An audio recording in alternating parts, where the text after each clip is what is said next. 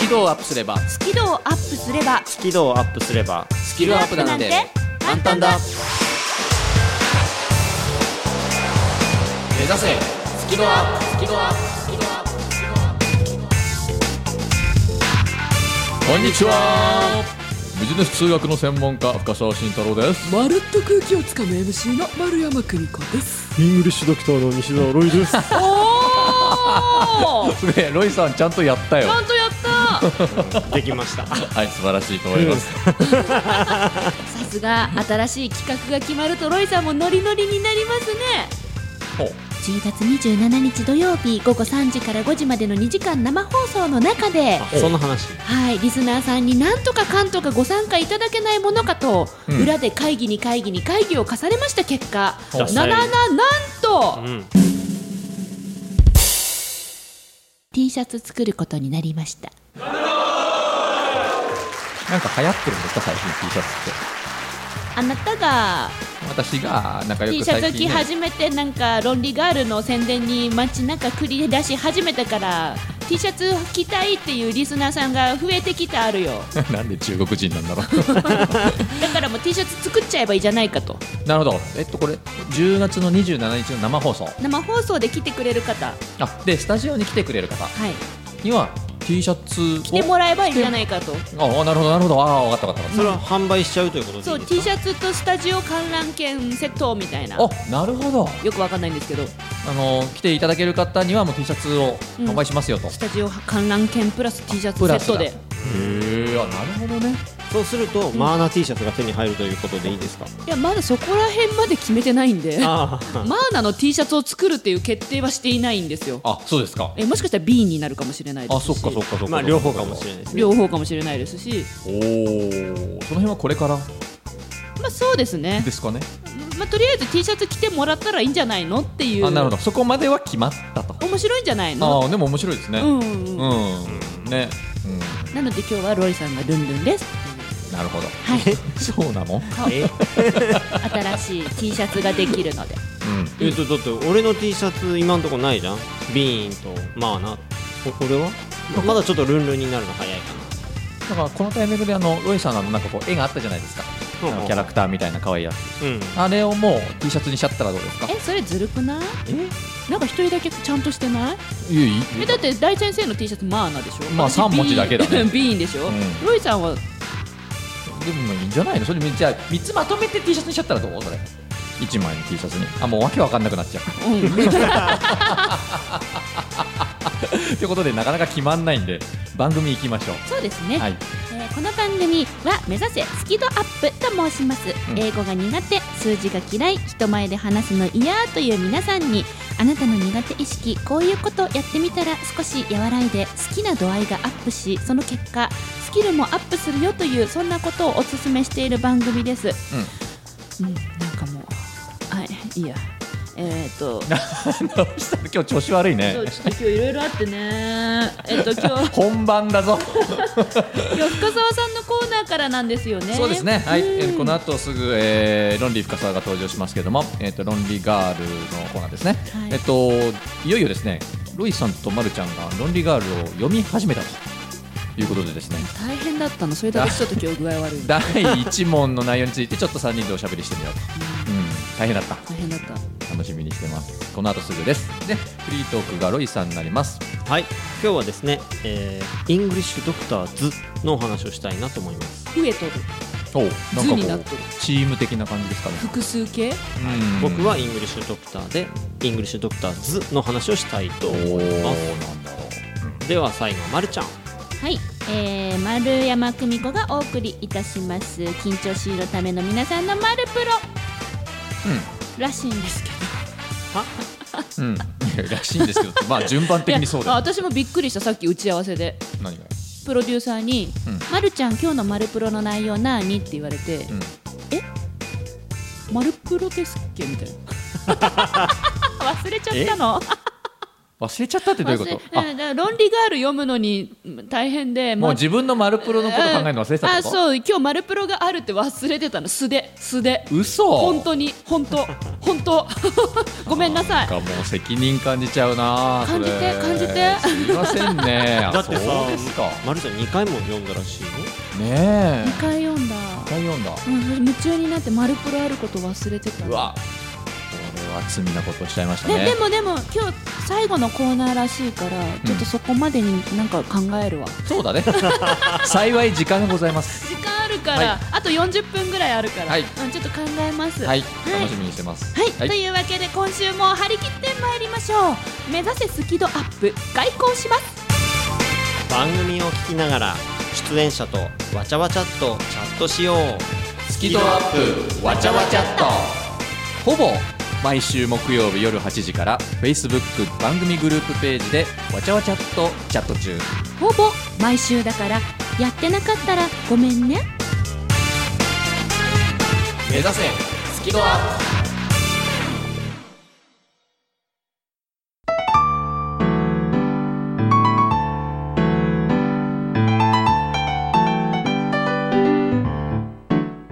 この番組は自宅がまるでスタジオのように楽器演奏を満喫できる賃貸住宅越野建設の音楽マンションで収録しています音楽家音楽愛好家の皆様からのお問い合わせをお待ちしていますお客様専用フリーダイヤル0120-322-088 0120-322-088平日朝8時半から夕方5時半まで受け付けています詳しくは「音楽マンション」で検索してください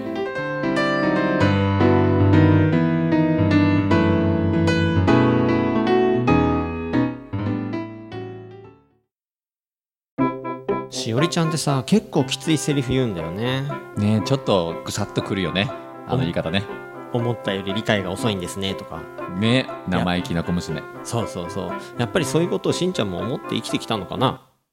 ドッキ論理的な少女と感情的な青年が織りなす人生を考える物語あなたはこの本を読んでどんな答えを出しますか小説「論理ガール」発売中えーたった今決まりましたえ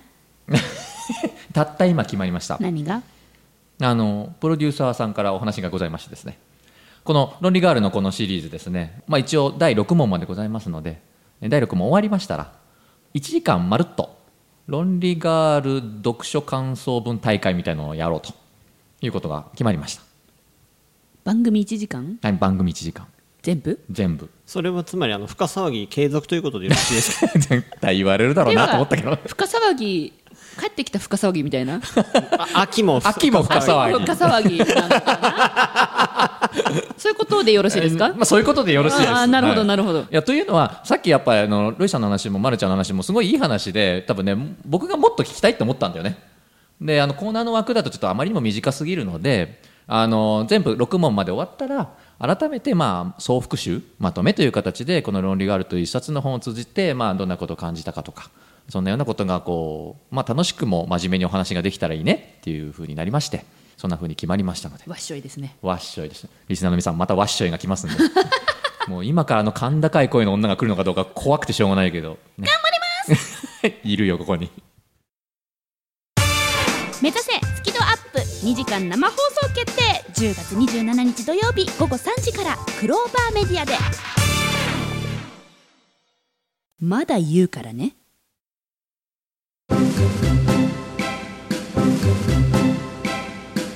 目指せスキドアップ改めましてこんにちはイングリッシュドクターの西澤ロイですえ今日はですねフリートークということでイングリッシュドクターズのお話をちょっとさせていただきたいなと思うんですけれどもちょっとね最初からご説明しますうん。でもともとですね僕昔肩書きで悩んでたんです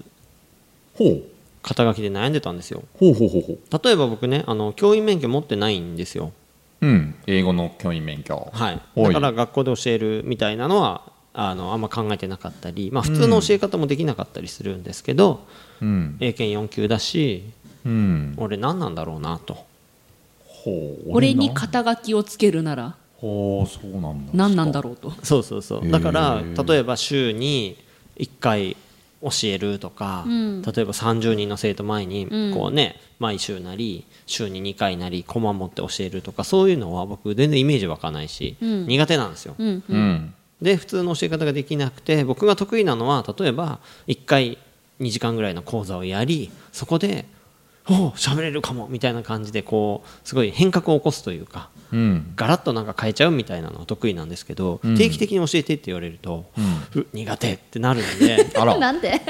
あらそうですか 縛られてる感じが嫌なのかななんかそのまあ僕の教えたい内容伝えたい内容がその定期的にやることではない感じがちょっとあるなと思っててなので、うん、だから普通のティーチャーではないなと先生ではないなとだからこれなんだろうなコンサルかなカウンセラーかなとかいろいろ悩んでたんですよね結構。なるほどねはい、でもう約3年前になるんですけどあの、まあ、ブランディングどうしようみたいなのでちょっとあのブランディングの専門家のところに相談行ったり、まあ、そういう友人がちょっといるんですけど、うんうん、とかしてる時に、まあ、友人でですね、まあ、ユミさんという彼女も英語のもうなんですか、ね、トイック満点で子供に英語を教えてるみたいなプロの友人がいるんですけど、はい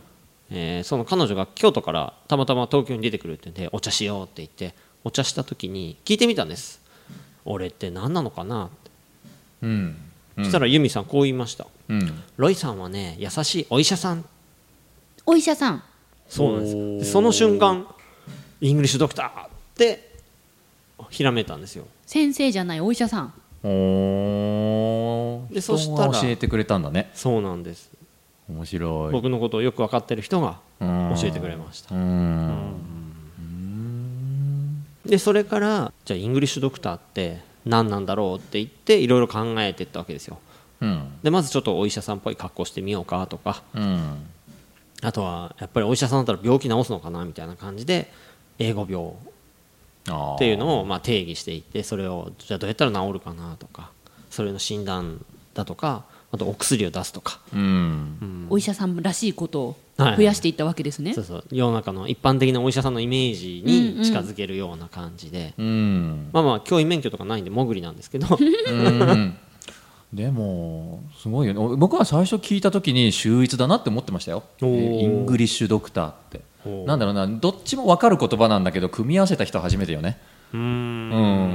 んでもなんかそれを聞いた時に何してる人かはなんとなく分かるっていうねうんすごく絶妙ななネーミングだなって思ってましたうんうんそうかそういう秘話があったんですねそうなんですよ、うん初めて聞いたはい、でまあ今はねもうちょっとこう認知度を高めたいなと思って、んまあ頑張ってるわけですけどおっも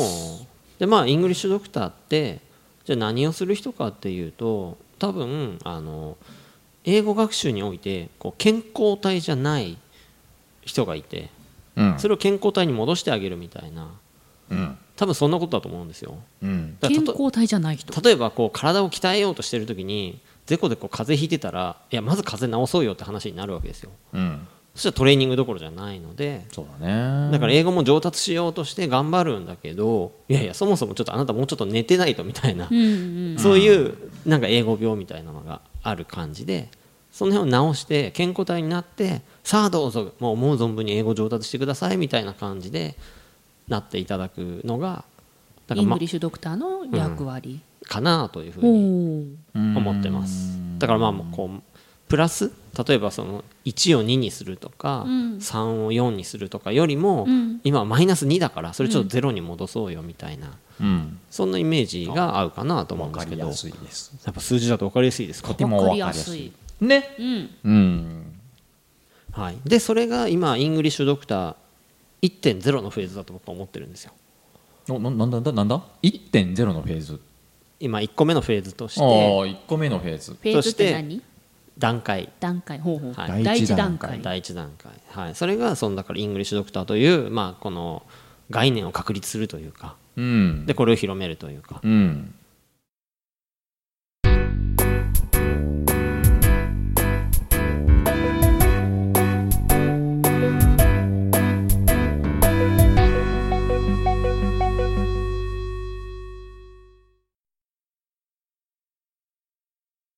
じゃあ次の段階は何かというとなんだイングリッシュドクターの2.0のフェーズはイングリッシュドクターズかなと思ってるんです来た来たよようやく来たよ図が、来た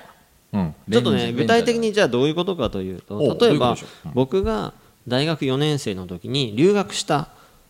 アメリカの行った先はジョージア州でしたうんでそこはね南部なまりというものがあってへえ現地人でも理解が難しいかもしれないぐらいなまってるんですよ方言があるんだ英語のそうですへえ僕は初日に帰りたくなりましたそのぐらい分かんなかったですへえあそんなになまってるうんでもそれが鉛かどうかも分かんないぐらいなんか別の言葉に聞こえるのかなそうそうそうそうかもしれない、うんうんそうなんだろうねおおなるほど、うん、で仮にねその南部なまりにが聞き取れるようになりたかったらそれって専門医みたいな人が欲しいなと思うんですよ南部鉛かなんかそのお医者さんで言うなら南部鉛かですねそうそういうなまり、うんなまりかねなるほどに、ねうん南部鉛かだ内科外科胃腸科うんなまりかみたいなな鉛かわかりやすいぞわかりやすいぞ、うん、なまり感があるんだ、うん鉛かがあるででね南部なまりに対応させてくれる先生とかおースコットランドなまりできますよとかああなるほど鉛かの中にもいろんな科があってこうそうそうでそれって誰でも教えることじゃないうんし確、かにそれも専門医みたいな話かなと思うん特ですよ化してますものねうんでそういう人いたら面白いなと思うんですよね、面白いですね、あとは僕が教えてるところって基礎的なレベルのことが多いんですよ、うんた例えばエゴイヤ病うんエゴイヤーっていうのは、まあ、初心者の方に多いわけですよねうん初心者初級者に多いしあと例えば英語コミュ症うんで英語喋れませんとか直訳スピーキング病うんでその英語言いたいんだけど言葉に詰まっちゃうっていうのも、まあどっちかというとあの基礎的なレベルの人が多いわけですよ、うんでももっともうちょっとこう高いレベルでも多分いろんな英語病があるはずなんですよおお上に行ってもまだあるいろんな英語病いろんな英語病があるあるはずんだと思っていて、でそこは僕じゃなくて他のもっとそっちに合った先生例えばネイティブの先生で、うんそっちを教えるのが得意だとかうんそういう先生がをいっぱい集めたらうんそしたらですねその初級者からもう中級者とかもう上級の方の人でももういろんなレベルで広く英語の悩みを解決しできるようななんかそんなことがお医者さん集めたらできるんじゃないかなみたいロイさんは総合内科ですねなあー病院で言ったら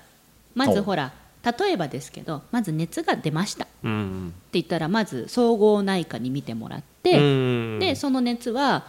ね例えば病気の可能性があるのか、うんそれとも今ここで解決できるレベルの熱なのかを判断してもし病気が隠れていたら精密検査に進みますよね。うんで仮に脳外科なのかあとは胃腸科なのか耳鼻咽喉科なのか、科が分かれていくじゃないですか、うんだからロイさんは最初の総合内科だ、入り口みたいなうんね、うんうんああなるほどねでその先に鉛科がいたりうんうんうん鉛科がいたりあとななんだななんか鉛科がいたり鉛科がいたり、うんってことですね鉛科もいたり鉛科がいたりそうっていう感じでそうおうそれ僕やりたいんですよ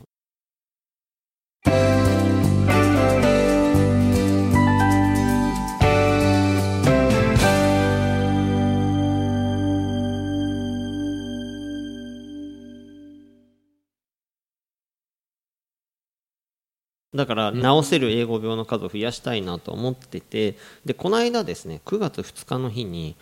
主に英語を教えたりしてる人でちょっとで集まってもらってへーそんな話をしたんですへえおう英語の先生集会みたいなもんですかねえっ、とですねその時はジャパン・イングリッシュ・プロジェクトっていう名前がついててかっこええなで終わった後ジャパン・イングリッシュ・サミットになんか名前変わったんですけどおうなんかすごそうな名前つないんかてするんごいでですすけどねうんまあでもそのイムラン先生というカリスマ的な英会話の講師の人がいて、でその人と僕とか、まあ、あと何人かいるんですけどで、えー、とまあ声をかけてうんちょっと集まってもらったら16人集まったんですよ僕らも入れすごいいてっぱい来たはすごいねい、でこれからどうやって英語教育変えていこうかみたいな話をしたんです素晴らしい場よですね面白いあのすごいすごい英語っていうくくりだと、ん正直言って競合他社うんに感じますけどだって英語の先生 A さんと英語の先生 B さんがいたら一、人の生徒さんねどっちの教室行くって競合に値すると思うんですよ、でもロイさんの場合はそういうふうにね、得意分野をジャンルで分ければ、うん競合じゃなくて協業できるっそうですねていうことですよね。そうですね素晴らしい考え方だよねうんで実際にですねそこで相談してみたらちょっとですね英語病の僕もアイデアをもらえたんですよねうん例えば日常会話できるようになりたいって言ってる人は英語病だよねって話が出てきたんです、うんうん、うんなんでなんでピンときます日常会話したいって人が英語病だよねそうなんですよいやそもそもね日常会話なんてものは存在しないんだよねなんだろうだからね日常会話がしたいですっていう人は結局ねその文法ができるようになればいいと思っててうんでじゃあ文法できるようになったじゃあ喋ってくださいって言うと喋ることがない人がすごく多いんですようんそもそも喋るコンテンツを持ってないみたいなうんピンとこないかなうん、なんかでも文法分かっても喋れないっていうのは分かります。うん。だから英語の得意な人たちっていうのは日常会話って概念がないのかな。ひょっとしたら。そうだから日常会話日って常会話も何も全部会話。でどんな話題が出てきてもいいのが日常会話だから、うんそれができるってものすごくレベル高いことなんですよねほうほうほう。私などんな会話でも対応できますよっていうのが日常会話できることってことなんでああほうほうほうほう。今この会話がああね今も分かったうん私たちが今日本語で喋ってるこの会話ですら、英語でペラペラっとできるイコール日常会話ですもんね。うん、だしいきなり政治の話が出てくるかもしれないしとか、うんうんうんうんいきなりスポーツの話とかね、うんうんうん、あなたこれについてどう思うって何が飛んでくるかわからない。そうそうそう、ハードルが高いですね。うんうん。だからでそういうレベルの英語病になると僕は直せないので、うん。だからやっぱそういうのを直す先生欲しいなみたいな、うん。会話家の方がいらっしゃるんですかね。そうそうそうそうそううんみたいな感じでだから僕は、まあ、今日お伝えしたいことはイングリッシュドクターズというのをやりたいので、いいですね。一緒にその英語病を治す仲間その先生みたいな人を募集したいなとほういうなんかゆるーく募集してみたいなゆるぼはいゆるぼですねこ。の番組を聞いてくれていて、うんはい英語の自分はこういうのが得意ですっていう人がいたら、ぜひロイさんに連絡をくださいっていうことですかそんな感じですへえ、うん。ゆるくじゃなくても熱く募集しましょうよ。うんね。うんまあまあいるかもよ、生うんまあいてほしいし、うんまあただ何やるとか具体的に見えてないんで、うんうん、そういう意味でのゆるくね。ゆるまずはくね始めていくので、なるほどまあ、ゆあー募集もゆるくおー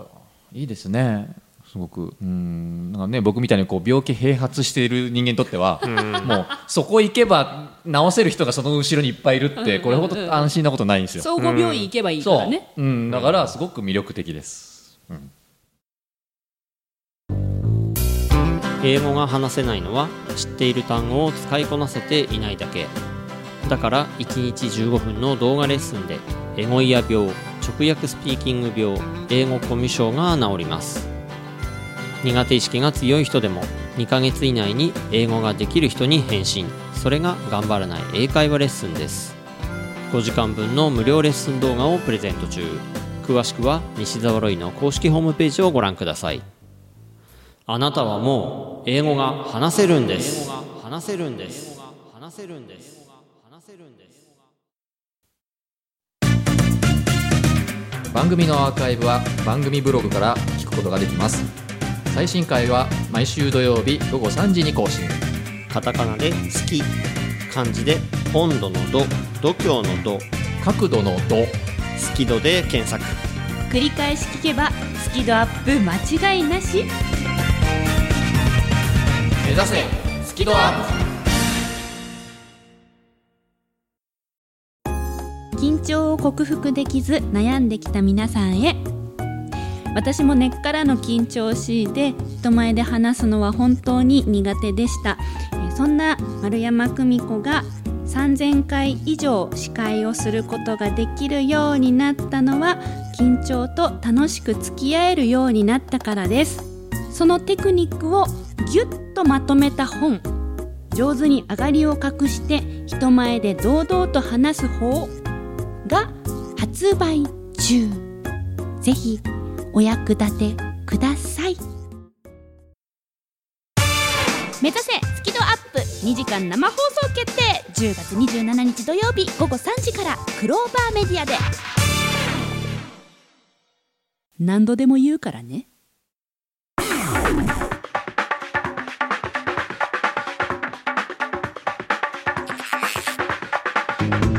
ロイさん歌いましょう歌いましょうはいせーのハッピーバースデー to you はいハッピーバースデー to you はいハッピーバースデ ーに深沢先しんちゃん生ちゃんちゃんハッピーバースデ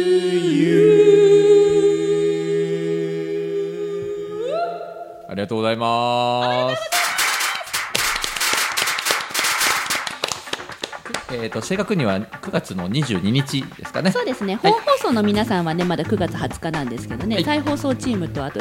ラジオ産休チームはもう20日超えてます超えてますかね。はい。誕生日を迎えました。ありがとうございます。おいくつにえっ、と43になりますね。 43歳初老プラス3という表現でよろしかったでしょうーか。はいあの間違いございません間違いござい てかやっぱりさあの秋も深騒ぎ続いててよかったねそうだねおこ誕れ生も日ね会できたしねなんかね、そうですね。なんかおお深騒ぎ騒がせしております本 当に。 43歳の抱負は豊富ですか？はいいや特になく。例年通り、誕生日もあの特に何も土曜日ですけどねたまたま週末土曜日ですけど、はいあの本当にあの全然特別だと思ってないんでちょっと前にこう時間あったんでその手帳を見てみたんですよ俺誕生日何やるんだろうと思ってなんて書いてあったと思います洗濯と掃除って書いてありまし たちょっと待って手手帳帳にに洗濯と掃除を書き込むんであす書かき書いて書きましたえー、やる日は洗濯と掃除って、ー洗濯とか掃除とかって、 まあまあまあまあ でだから洗濯と掃除って書いてあったら僕誕生日の日は洗濯と掃除してますバースデー洗濯とバースデー掃除なわけですね、ちゃんとやりたいと思い手ます帳に書いてあることの方が衝撃的でした。まあまあまあいいじゃないのよあの43歳、はいもうよろしくお願いしますはい頑張りたいと思いますこちらこそよろしくお願いしますというわけでお送りしたのはビジネス数学の専門家深澤慎太郎とまるっと空気をつかむ MC 丸山久美子とイングリッシュドクターの西澤ロイでしたせーの目指せスキドアップ洗濯と掃除